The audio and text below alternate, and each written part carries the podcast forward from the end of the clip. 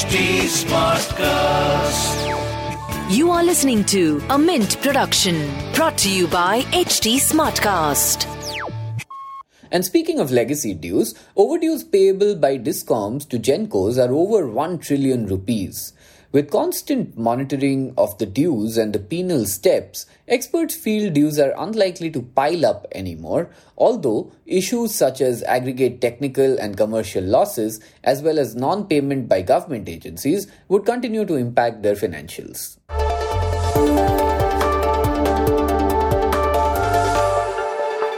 Internet gave us short attention spans. We preferred to like and share content instead of reading and sometimes even watching it. At Mint, we decided to come up with the Mint Primer, which breaks down the big news of today into short, quick, consumable questions and answers. On this podcast, you will find information about everything from cybercrime to RBI's new repo rates. I'm Prasid Banerjee, and this is what happened today. Today's primer is written by Rituraj Baruah. The Indian government recently turned the heat on power distribution companies or discoms for delaying payments to generating companies by issuing the electricity late payment surcharge and related matters rules. In this episode, we explore how things have changed since then. Let's talk about what prompted the discoms to really pay up.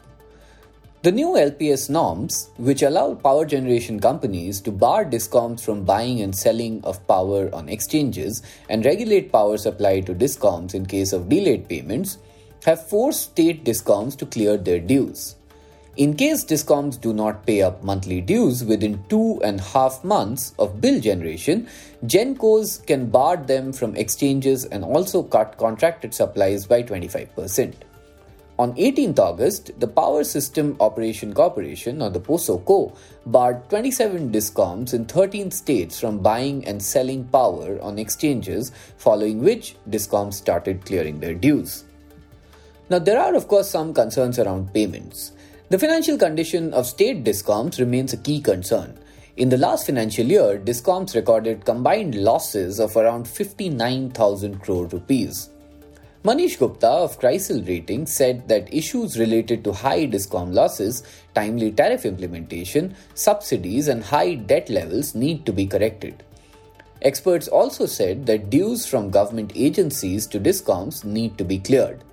Under the LPS rules, the centre has come up with a scheme to clear the legacy dues, devoid of further late payment surcharge, along with the flexibility to pay the dues in up to 48 installments. And speaking of legacy dues, overdues payable by discoms to Gencos are over 1 trillion rupees. With constant monitoring of the dues and the penal steps, experts feel dues are unlikely to pile up anymore, although issues such as aggregate technical and commercial losses, as well as non payment by government agencies, would continue to impact their financials.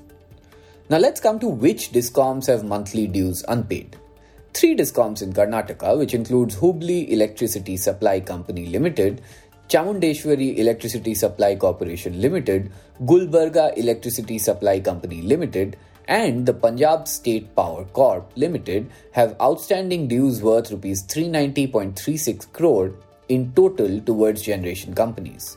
The Karnataka Discoms had total dues of 68.78 crore, while Punjab Discom had dues of rupees 321.57 crore as of 20th September. The trigger date for barring these discoms from the exchanges was 21st September. And in August, state run REC sanctioned 22,000 crore under the LPS rules to utilities in Jharkhand, Rajasthan, Chhattisgarh, and Jammu and Kashmir.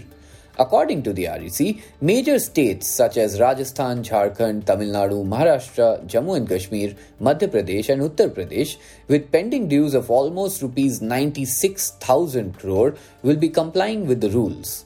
On 5th August, Mint reported that PFC and REC may lend up to rupees 1.45 trillion to discoms under the centre's one-time settlement scheme.